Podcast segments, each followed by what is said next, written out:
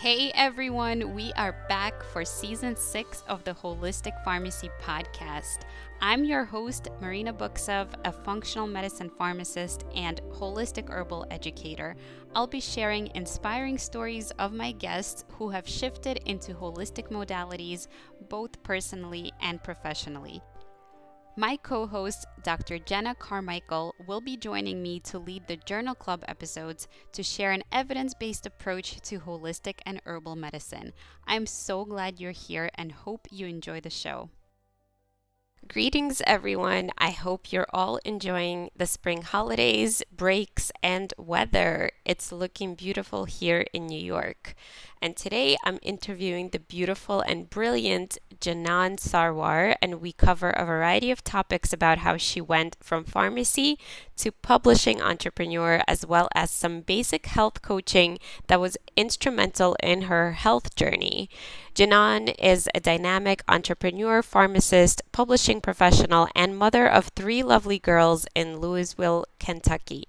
She's the founder of the company Global Bookshelves International, an independent publishing house focusing on diversity, equity, and inclusion in content and voices from around the world. Global Bookshelves International was inspired by her eldest daughter, Leena, and her children's storytelling podcast, Salaam Storytime. Janan actively serves as a medical content writer, pharmacy career coach, and publisher. She's passionate about diversity, equity, and inclusion, speaking, writing, and connecting with others on these topics. Hi, everyone. Welcome back to the Holistic Pharmacy Podcast. I have with me today an esteemed guest. Her name is Janan Sarwar, and she's a publisher, pharmacist, and mother. So, welcome to the show. Thank you so much for having me, Dr. Marina. It's my absolute pleasure. I've been following your work and I saw you recently at the Your Financial Pharmacist Summit. And I really enjoyed the talk that you had there and everything that you shared and your mission, you know, really resonated. So I definitely wanted to have you on. And I would love to ask you this question that I ask all my guests, which is really, you know, your journey from, you know, your childhood, how you were brought up, and what made you choose pharmacy in the first place. Absolutely. Thank you for asking. It's an honor to be here and to share my story. I was born and raised in Tennessee. My parents are from Bangladesh, and I've enjoyed my life in the South. I've also lived in various locations like North Carolina, which is where I ended up going to pharmacy school at UNC. And I lived in DC area, and I currently live in Louisville, Kentucky. And my pharmacy career is quite non-traditional. As you mentioned, I'm a publisher and a pharmacist. I consider myself equally part of both, and of course, a mother as well. That that happened about seven years ago. My eldest daughter is seven. But the reason I chose pharmacy, like many others, I'm sure, and I've heard several amazing episodes of your show, wanting to help others, wanting to find a way to give back. Healthcare seemed like a great way to do it and I have that influence from both of my parents. My my mother is a in Bangladesh, went to medical school. My father is an engineer, and so STEM, you know, science, technology, engineering, math, that was really emphasized to me growing up. I'm guessing for many others and, and you as well, being in being a pharmacist. At the same time, I've always been passionate about the creative side of life. Arts, creating things, photography. Those are some of my hobbies. Reading books, as you see behind me. The colorful ones are my daughter's books. The ones on the top, I'll tell you about in a moment, are the books that relate to my pharmacy career that I had for about seven years. But specifically pharmacy to help others. And I also, during undergrad, I was actually pre med and pre I was in biomedical engineering courses trying to be biomed doing that for my undergraduate degree. But one day I got really sick and I had to go to the student health services and they had no idea what was wrong because I was getting these this rash all over my arms. I had a really extremely high fever and they sent me to the emergency room essentially to, to get taken care of. And my roommates called my parents. I was I went to undergrad at the University of Tennessee in Knoxville. My parents came and actually took me home to go to Vanderbilt because that's closer to where my parents live. They still live in Tennessee. And it turns out that I nearly had basically kind of like an SJS, Stevens-Johnson syndrome drug reaction to Bactrim. I was taking a Bactrim for some non-existent dermatologic acne that I didn't really have, but wow. my father and I both have a sulfa allergy and something triggered it. I'd been taking the medication for a month, but something else triggered the drug reaction. And I was in the intensive care unit for a good two weeks and I stepped down. Um, it was it was pretty scary, honestly. And I remember thinking, not being able to really communicate, hearing things being said by the physicians, by people who are visiting. Wow, I really need to understand more about drugs and how they work and how they interact. So that really solidified my choice to go into pharmacy school. So that's what I chose. Getting into pharmacy, actually, I worked at a Walmart pharmacy through undergrad. Um, right after I came out and recovered from that episode, it was actually some steroids that helped take care of me, some corticosteroids that got me back to health so that I could become better. The interesting thing that happened is that I essentially learned that anytime I worked in the pharmacy setting, like in Walmart, my eyes would turn red. And I'm guessing no one really found out. I have not been in a that kind of a setting for years, but it's because perhaps because of the sulfa. Sulfa's in a lot of medications. Yeah. So so yeah, I I I knew what even though I got into pharmacy school and I worked in pharmacy, I didn't know exactly what I wanted to do, but I knew it would be something non-traditional. And so that's the kind of start to my journey of why pharmacy. And I'm sure we'll talk a little bit more as through your questions about um, more about my path. But I don't want to keep talking. I want to let you ask and we can chat. Yeah. Yeah, no, I appreciate everything you've shared thus far. And that's certainly fascinating. And I don't think enough people are aware that, you know, such common, you know, mundane things like an antibiotic that you think is actually one of the best drugs, right? Because you take it to get rid of an infection and it's self-limiting usually like you take it for a limited amount of time you don't have to be on it for a chronic disease usually um, and so it's it's one thing that we like to use for different kind of bugs right? And um, and help our lives right? And help our immune systems to fight things off. And um, nowadays i feel like with corona everybody's yeah. more aware of bugs and viruses and what's out there. And you know natural immunity versus like what can we do to support it versus like vaccines versus antibiotics and antivirals.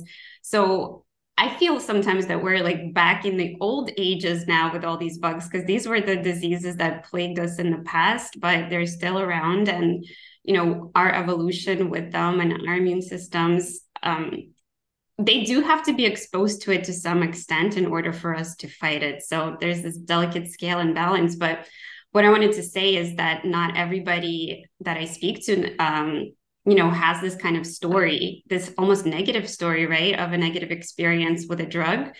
Um, and that's what actually made you pursue learning more about this because you I presumably wanted to avoid these kind of reactions in your patients. Yes, yes. That's exactly right. And, you know, I think you're absolutely spot on about, you know, the thought of antimicrobial resistance and the next pandemic that could happen due to that because of not just what we do here in America, but other countries or other people that don't have that knowledge of that balance that you were speaking about. It's so fascinating and also terrifying when you really think about it because the world, just like we learned with coronavirus, you can't contain these things. So if there are issues and it's happening in different regions, we can't contain it. This can this can be a, a global thing. But anyway, we can keep it light and to say that I'm you're right. It, it was it's very absolutely a reason why I thought pharmacy is interesting. But it also made me realize that I think well, so I mean, you're the holistic pharmacist, you're a holistic pharmacist, and we're speaking about this, I do believe I'm one of those pharmacists that love the concept of functional medicine and these concepts that everything that you're putting in may fix one thing, but it's altering another. So again, it's about balance, right? We need to be mindful of anything that we're consuming, anything we're exposing ourselves to, whether it's dermatological on the surface or you're actually taking it or you're exposing yourself.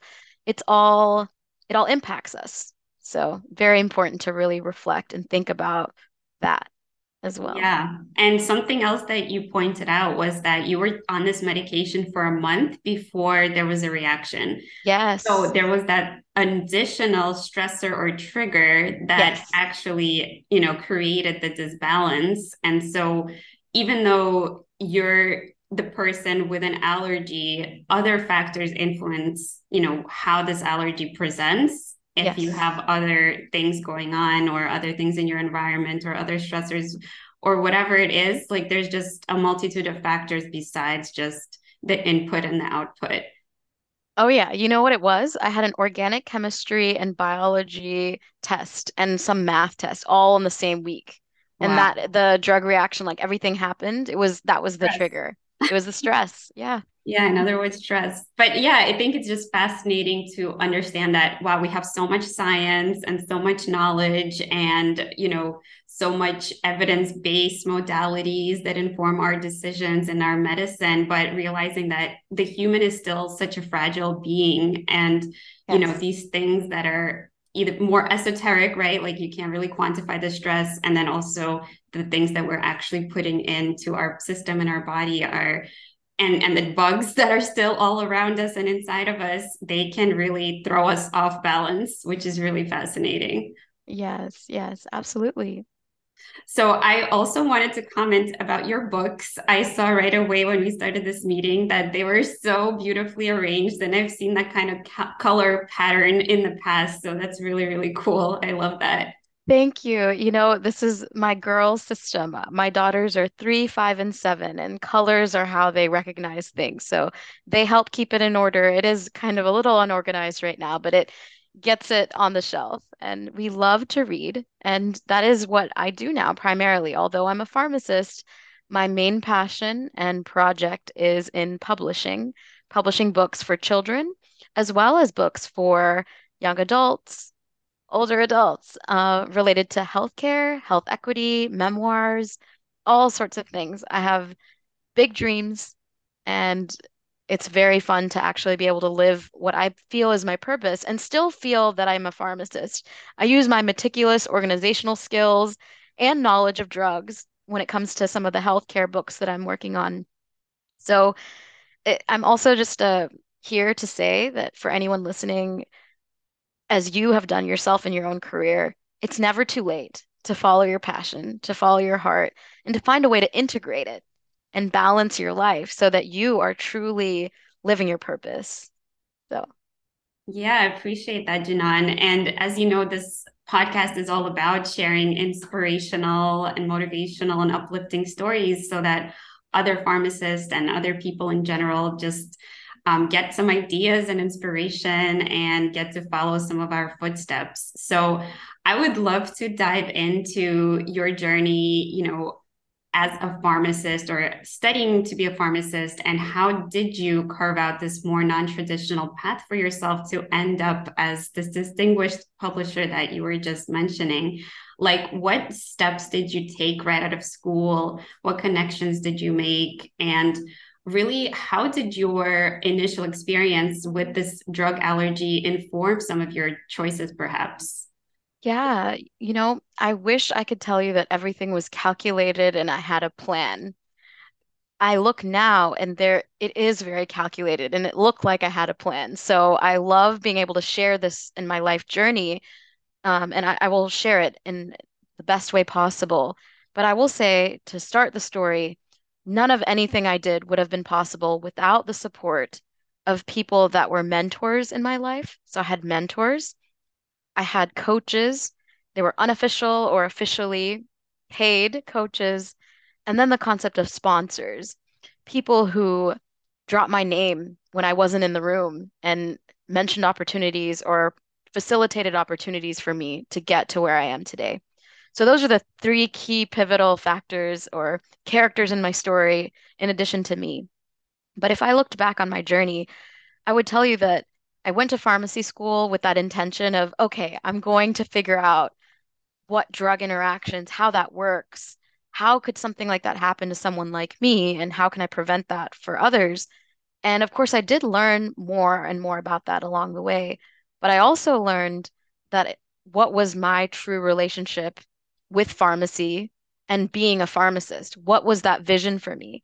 And so, as I shared, I learned early on that I wanted to be more of an academic or more of someone that was a little far removed from the patient care just because of my uncomfort or discomfort in the clinical setting or with patients personally.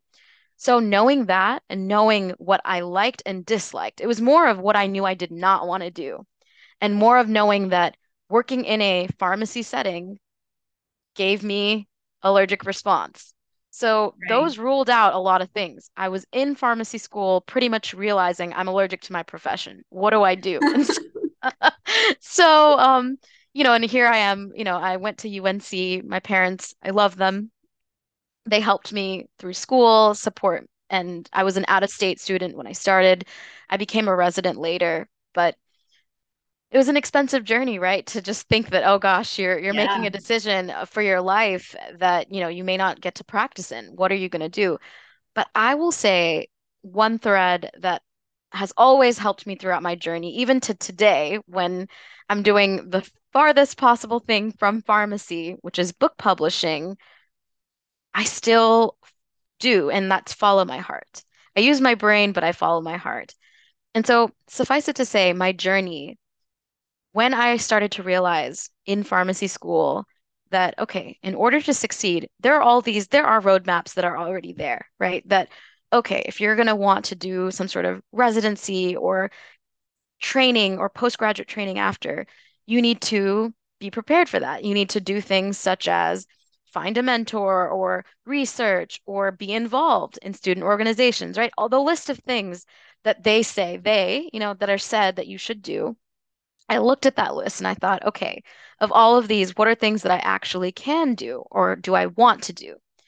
And upon reflecting, I realized you know, there's opportunities if I have my close classmate friends in being involved in the student organizations, being an officer of these organizations.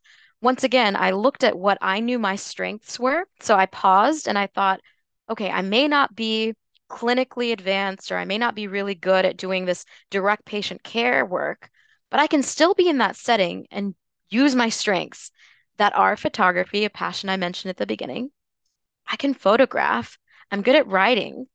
So what I did is I I chose to be the webmaster of different student organizations when there were opportunities to apply, or the historian, someone to document with photos, or someone that is going to work with the advisors so that are other faculty to go and create reports about how did these student organizations do. So we could go and apply for awards or apply for grants apply for things.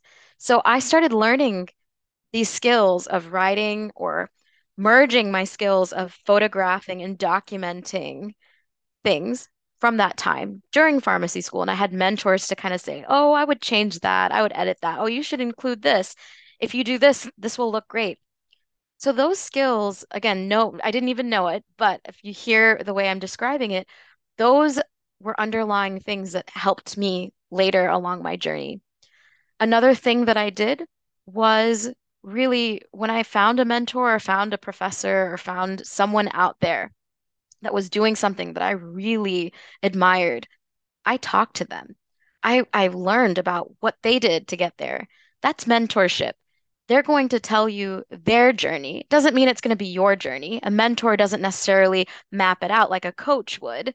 A coach can help you literally tell you, here are the steps and here's what you can do to get this particular goal. The mentors were just happy to have someone really excited to to hear or be interested in them. I found that along the way, and I've now served as a mentor for others, and I can really say that it does make you happy when there's someone sitting across from you, whether it's in a Zoom room or in real life, saying, That's so cool what you're doing, Janan. I want to hear about your journey. It it's reflective, but it's also exciting because you can impact someone else's journey. So those are how mentors supported me.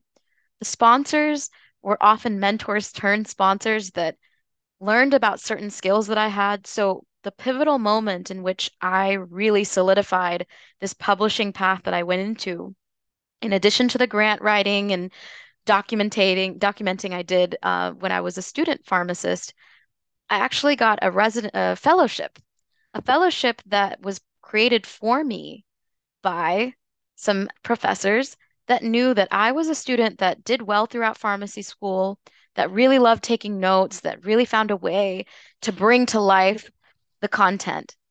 They hired me to be a fellow in educational technology research and development, a fellowship program they developed. I was the first person that did that at UNC.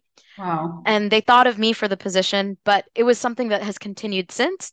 They needed a pharmacist or a PharmD that had experience in the curriculum to help them transform the curriculum, to be a little more interactive or to be a little more online, to be a little more so that you're not just sitting in the classroom passively learning, so that you have more interactive, so you can apply the learning. That experience and the fellowship that I did, so I did a fellowship upon graduation that was really, really interesting. I got to interface with more people that would end up serving as mentors in different capacities.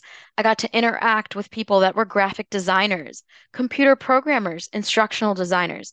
Again, really inspirational people to me that still serve as friends or colleagues in some capacity that I've been in touch with along my journey in different ways, just because I thought what they were doing is cool and I wanted to learn how I could learn and adapt and apply all of that to what I cared about or the degree I had in pharmacy.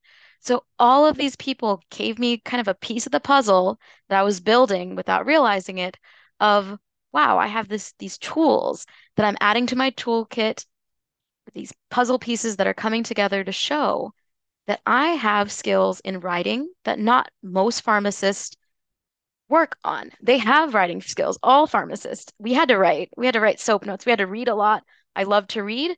A lot of those are things that I had to practice.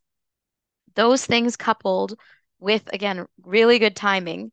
When I finished that fellowship, once again, I actually was thinking that I would end up working and hopefully working in a school of pharmacy or that particular school where I did the fellowship. Unfortunately, they did not need a position like mine at the time. They had more fellows that could do the work. So I had to go back to the drawing board and I started applying for different positions where I could use the skills that I learned in my fellowship, maybe in a pharmaceutical industry. I even applied at pharmacy technician programs and said, hey, I could help make your curriculum. I know how to write, I know how to create educational technology solutions. Hire me. I was either too expensive or not the position that anyone needed. Again, it's easy to think these closed doors are the end of something. I kept trying. And I was at the right place in the right time when another mentor of mine from pharmacy school kind of acted as a sponsor and said, Janan, I know the perfect opportunity for you. I just came back from the American Pharmacists Association annual meeting. They're looking for a pharmacist, someone with a PharmD with experience in educational technology. I wish I was making this up. I, I'm not. It's it's I'm pretty sure I don't know how many people in the world at that time had an actual fellow ship program or experience. A lot of people have experience in ed tech, but the fact that I had just been finishing that and it was just divine intervention that that came on my lap. Yeah. Came into hallelujah. my lap. yes, hallelujah. I applied. The rest is history. I worked at the American Pharmacists Association for seven years in the book publishing department. That's really where my journey, you know, uh, the little seeds that were planted before, but then I they all blossomed when I was editing, I was working and I got promoted along the way. I started as someone that was the person that would do acquisition, meaning acquiring or meeting, finding authors that could write chapters or books that we were already going to write. Then, because I loved to read and I read all the books that APHA published because of my job, I started talking to my then mentor, that was the senior publisher at the time, talking to him about how do we get more books here? How can we get stuff about health equity or cultural competency or Spanish or different languages? I want we need more books like that. So suddenly I got promoted within my job at APHA a few years in, where I got to do more things and I learned about different aspects of publishing. And then that mentor of mine retired. And a few years later, I got that position. So that's where I, through my journey, and that was seven years, and I published around 40 books over that time period. I didn't myself, but I was involved in the publication. That's those books up there. Wow. You, I learned a lot. I learned a lot about different subjects that I never imagined.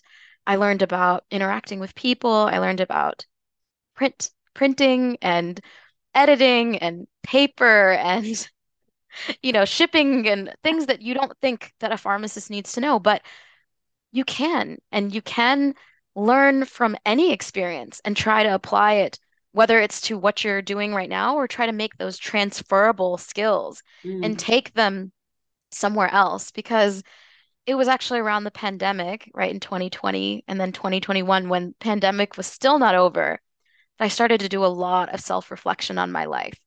Because I mentioned the colorful books that I have behind me are my children's. I had three young girls pandemic time non-traditional instruction. And I looked around, and this is where the holistic part of my journey, I start looking at my life holistically. Right. And it's that this moment where I did an activity called the Wheel of Life or Circle of Life or Wheel of Life exercise, where you have to take what you think are the eight most, eight or how many ever you like, but I like to say eight most important areas of my life. For me, and I'd love to know what yours are, but for me, I would name the top few for you all. It would be my faith, my career, my family. This is in no particular order. My family life, my own health, my you know, friendships and my mm-hmm. family. I think I've mentioned family twice, but maybe the the inner family and then the extended family. Right. Those are of my top community. Community. And I did, I'm going to ask you about yours, but I will just say I reviewed and I felt that I was doing perfectly on many of the areas.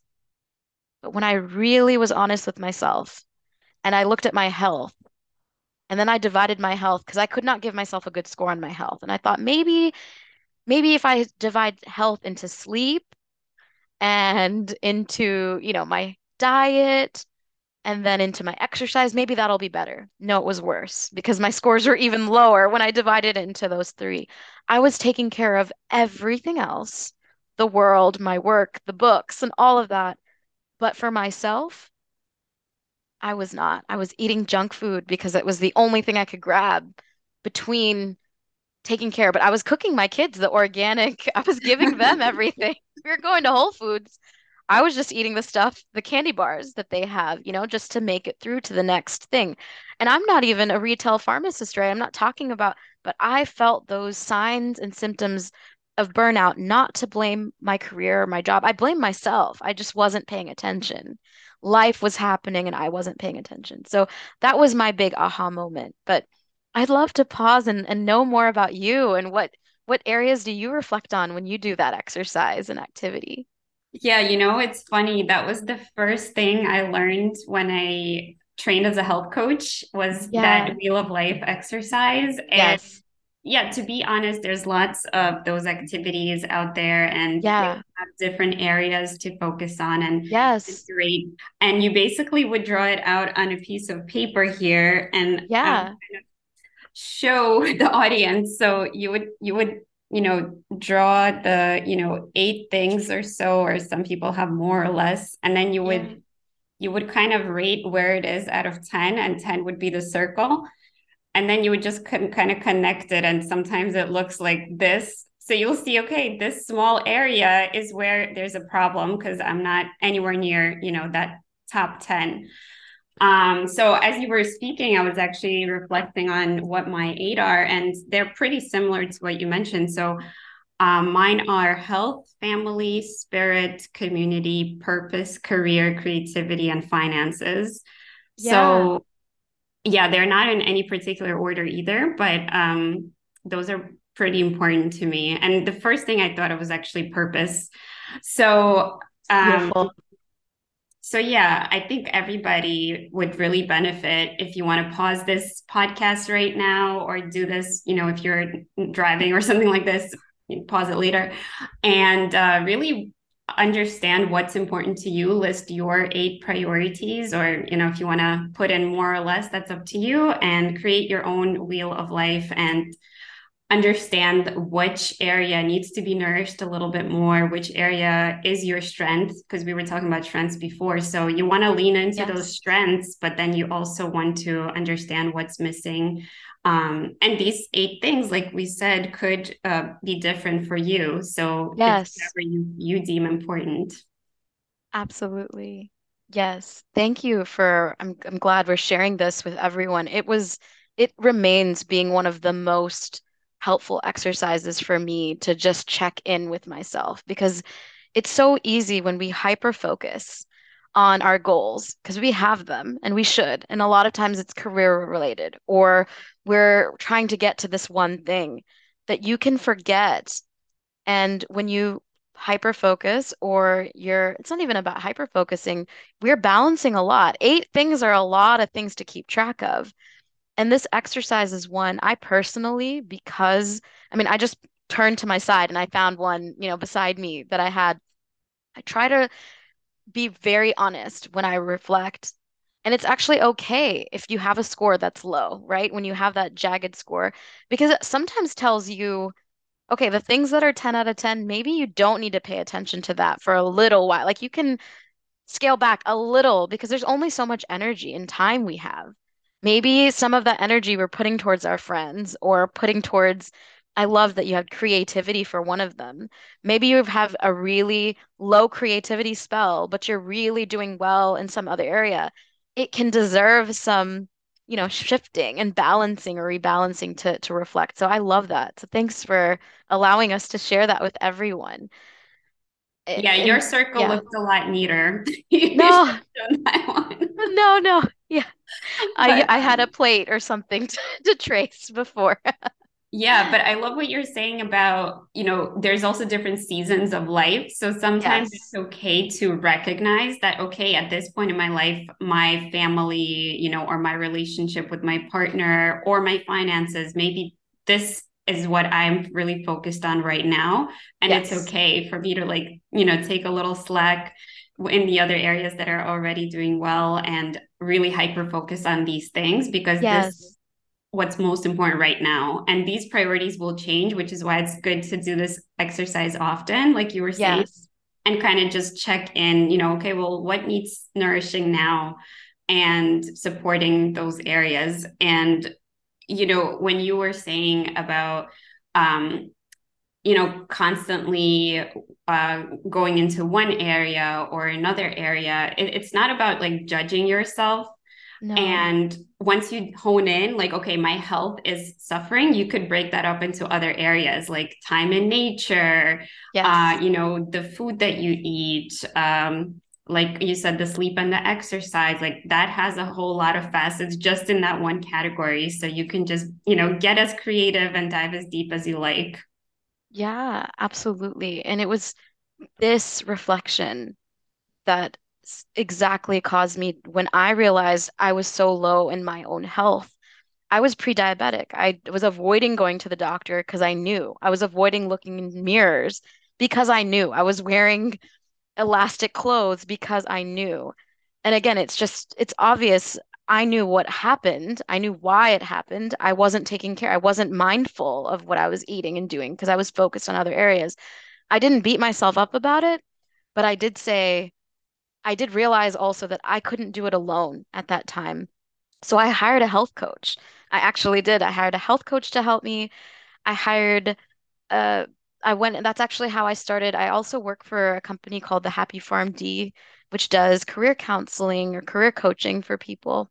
I was almost searching for career guidance myself, but I ended up happening up to find them and they said, "Wow, Janan, you know, how many pharmacists can say that they've published all of these books. You know, that's it's kind of rare.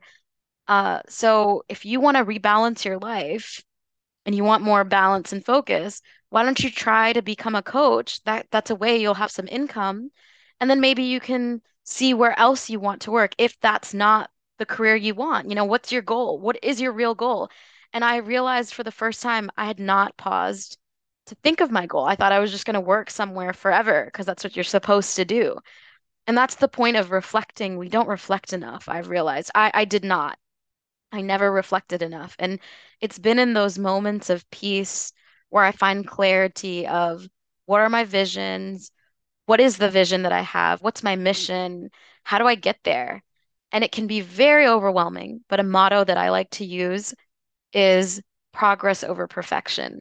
So once again, looking at that wheel, if I were to do it right now again, and I recognize, oh goodness, I have not been spending time, quality time with my spouse is one of them. And he's a pharmacist. He works from home. He's in like a few doors down from me right now. we technically should see each other all the time. We work, we live in the same house, but with three young kids, his schedule and mine, I could honestly say that that is the lowest right now. I could either say, okay, I'm going to figure it out and change it all, and we're going to see each other all the time. That's extreme. No one wants that. I don't want that. My husband doesn't want that.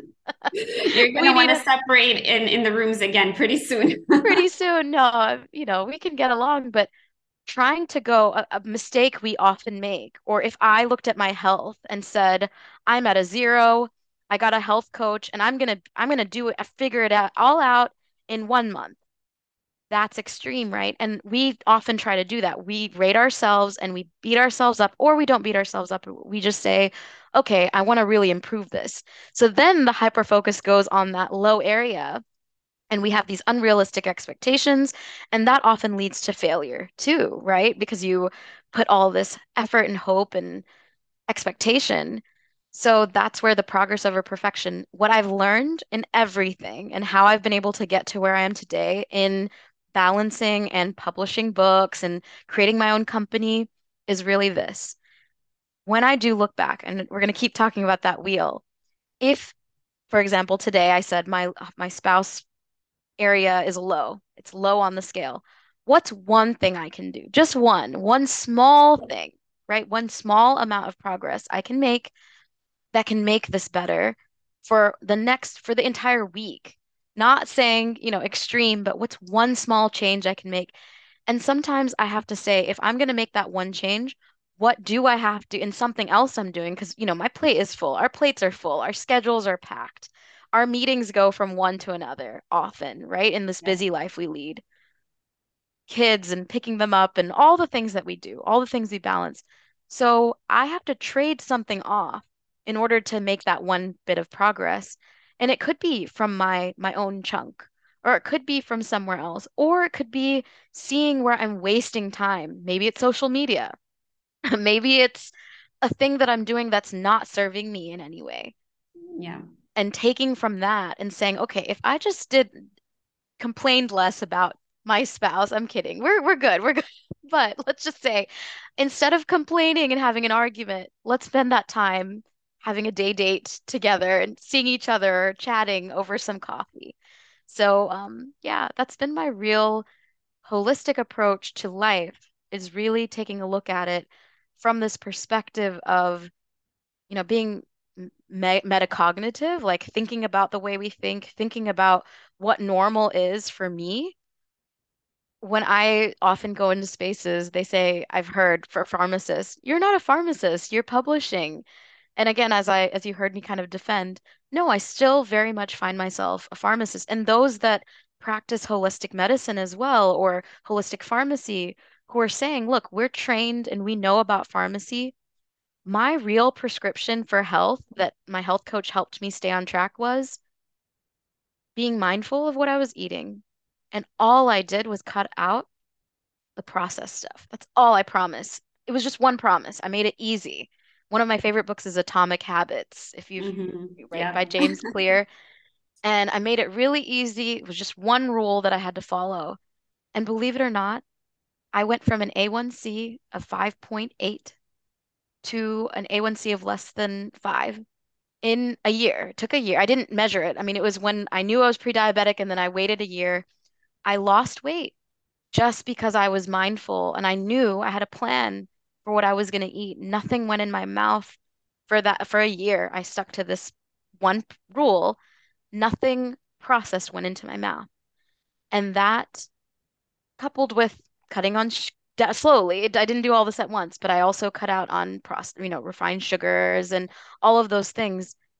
I transformed, but I I didn't extra I didn't add exercise. I couldn't afford to add that to my very full plate yeah. of pandemic children and all of that.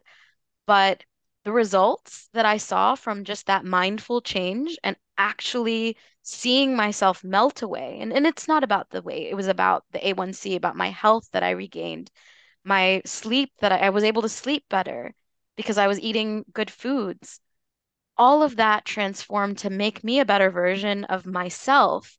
So the decisions that I made, the choices that I made, and the goals and the vision I had for myself of, yes, one day I want to start my own publishing company. Went to, I started my own publishing company. Went to, I'm speaking to you today. It's going to be the one year anniversary of my publishing company. And we've been publishing several books and we have more coming out every month. It's a dream come true. And I want to say that anyone can do it if you just look at it. Your progress over perfection. Don't perfect. We we stop ourselves sometimes when we try to make it perfect before we launch anything or do anything. No, make it easy. Follow your heart, use your brain, and you can do it too.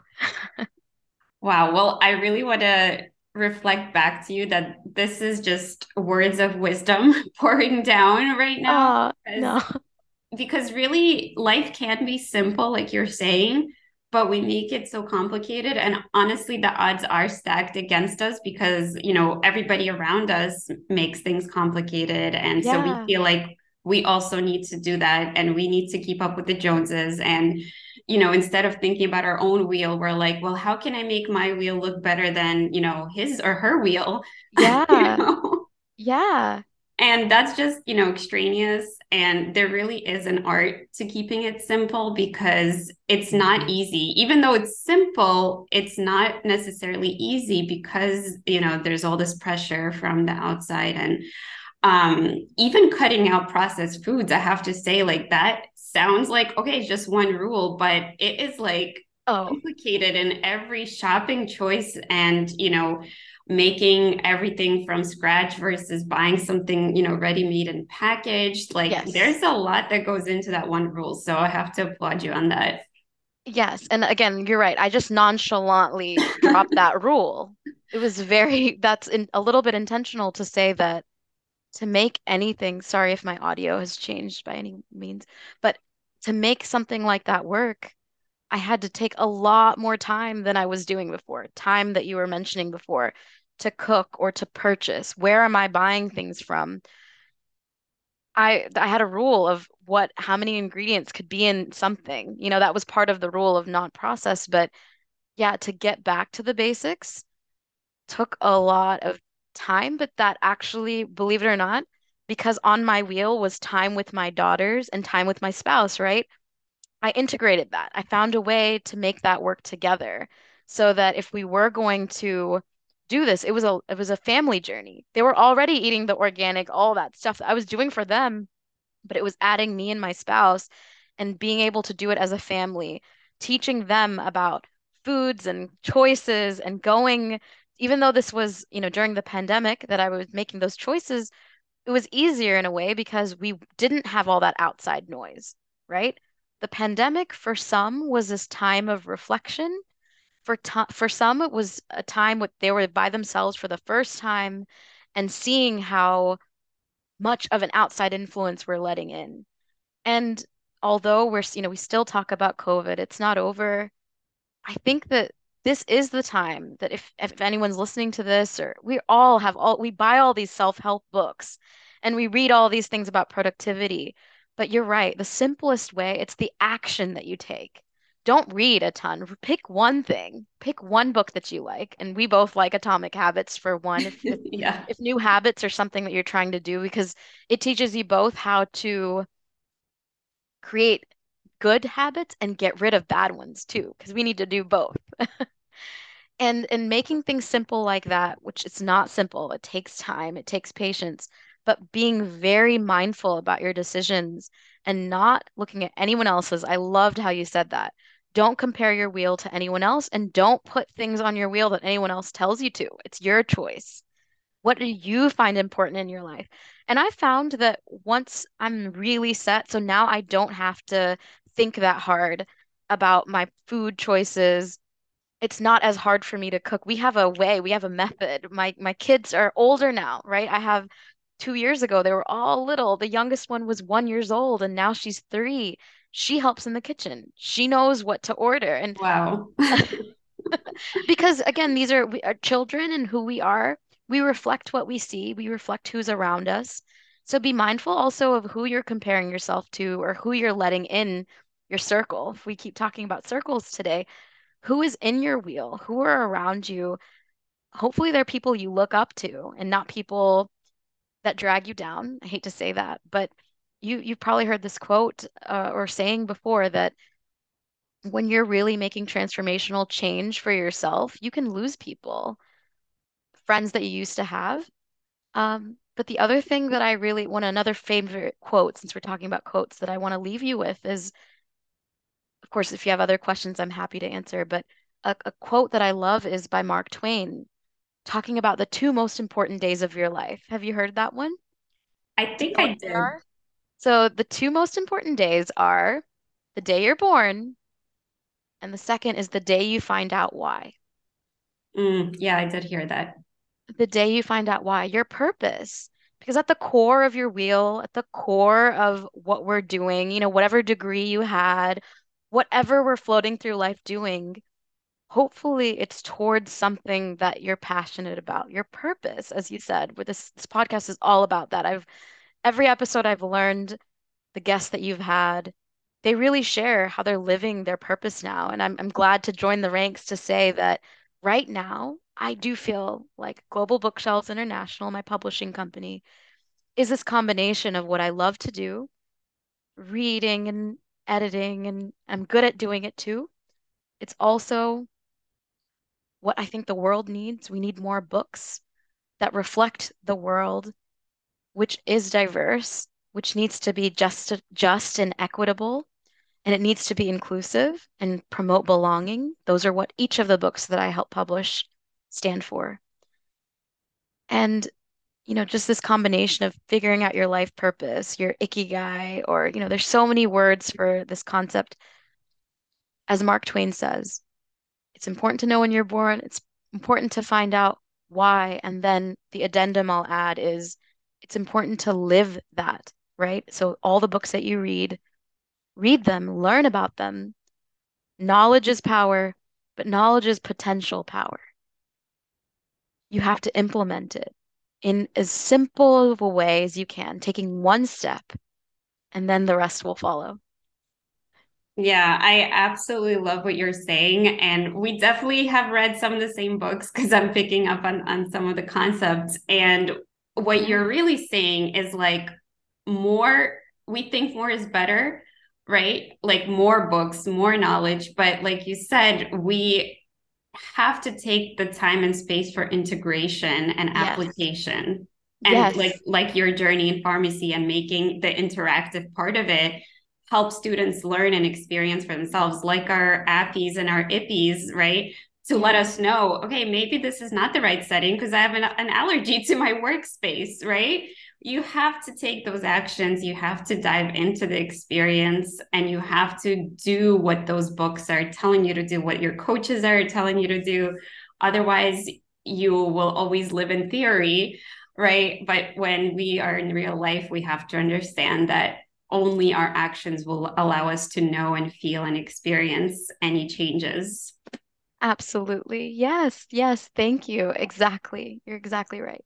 yeah. And I want to also reflect that you, our conversation so far really cemented the importance of relationships in general and yes. networking and mentorships and coaching and all kinds of relationships, spouses and family you know, and the world really is, and almost everybody's wheel of life, I would imagine, really um, values relationships and business you know having a business or doing anything in life really requires relationships and relies on human interaction and relationships in some sort of way or shape or form. Yes. So that's what i'm also trying to do with this podcast is really that is my way of building relationships and networking and supporting and uplifting like i was mentioning um, so I think I, I, kind of caught that uh, fact of life and that value later on in life. And I don't think I really knew when I was like going to school or um, going to college or even after college how important and integral this is. But it really is the backbone, I think, of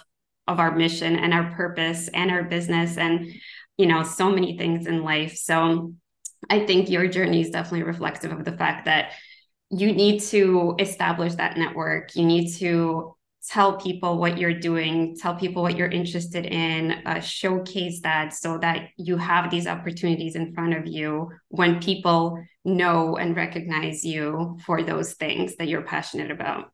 Yes, even if it feels like you're the fish swimming the other way when a school of fish is going one way, right?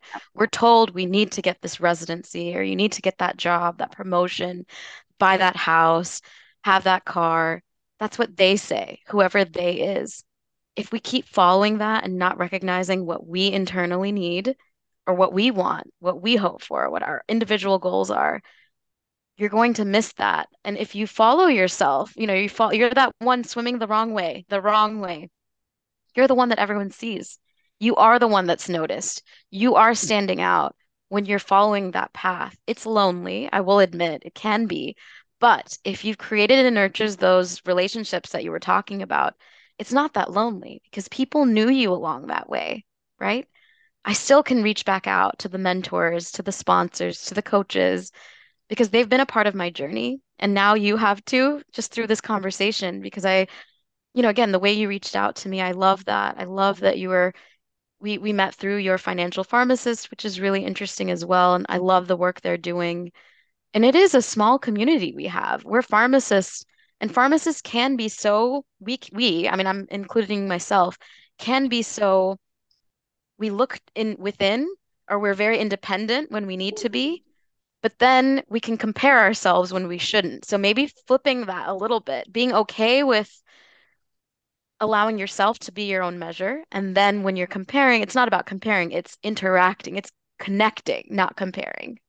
Yeah, I love that. And I love keeping that circle strong. And I was interviewed by Alex Barker in the past too, and I have to yeah. have him on the show too. So you just yes. reminded me of that. Yes, yes. He'd be a wonderful guest. He's he's taught me so much of all that I know. Yeah. Yeah, absolutely. So if you just have like two minutes left, I would love to throw some rapid fire at you. Oh, yes, I'm ready. I'm ready. Quick, go ahead. All right. So um, thank you so much already for all the advice you've given because something I ask is for uh, advice for our listeners. And I think there's plenty already in here. So I just want to know like, what's one step that you took that you think allowed you to have this business and allowed you to feel satisfied with your work? Allowing myself to fail. I knew that this was going to be tough. And I would say the rapid answer is be okay with failures and then don't even call them failures. Closed doors just allow you to be redirected to something else. Love that. What's one thing that you feel like is integral to your self care routine? Reading, reading and reflecting on what I'm reading. Very important for me. Yeah, yeah. The second integration part is so important. What is your favorite unprocessed homemade food? I love making biryani, but I do it with, so that's an Indian Bengali dish, but I make it with cauliflower rice Ooh. and chicken. So it's it's very non-traditionally made, just like I am. Um, but it's my favorite thing to make. My kids yeah. like it too, and they think it's real biryani. So Amazing. Yeah, I think another theme is like experimentation and having fun, just mixing things up and yes. going a little beyond tradition. yes, yes. Love it. Well, Janan, it's been an absolute pleasure. Thanks so much for coming on. Please tell the listeners how they could learn more about you, your publishing company. How can they see you, you know, what books are out there and connect with you? Yes, you can find me. I'm the only Janan Sarwar. So my name is here below. I'm the only Janan Sarwar. You can find me on LinkedIn as well as globalbookshelves.com and janansarwar.com. Globalbookshelves.com will share all the information about our upcoming books. We have children's books, as I mentioned, memoirs, and books that are being published by fellow pharmacists. So if anyone's interested, feel free to reach out. I love to help other pharmacists in any way I can and support them if they've already written a book as well. Wow. Well, thank you so much. I will put all that information in the show notes. And I really do hope that our listeners will check it out. I will certainly be following your work. And thank you again for coming on. Thank you. It was my pleasure. It was very fun. Thank you. Have a good day. Bye. You too. Thank you for tuning in to the Holistic Pharmacy Podcast. I truly hope you enjoyed listening to this episode as much as we enjoyed creating it. If you learned something new from it, I'd love if you could leave us a five star review and share it with a friend who might love it too.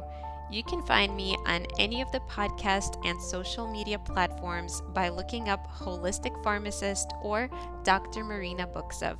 Thank you for your support and see you next time.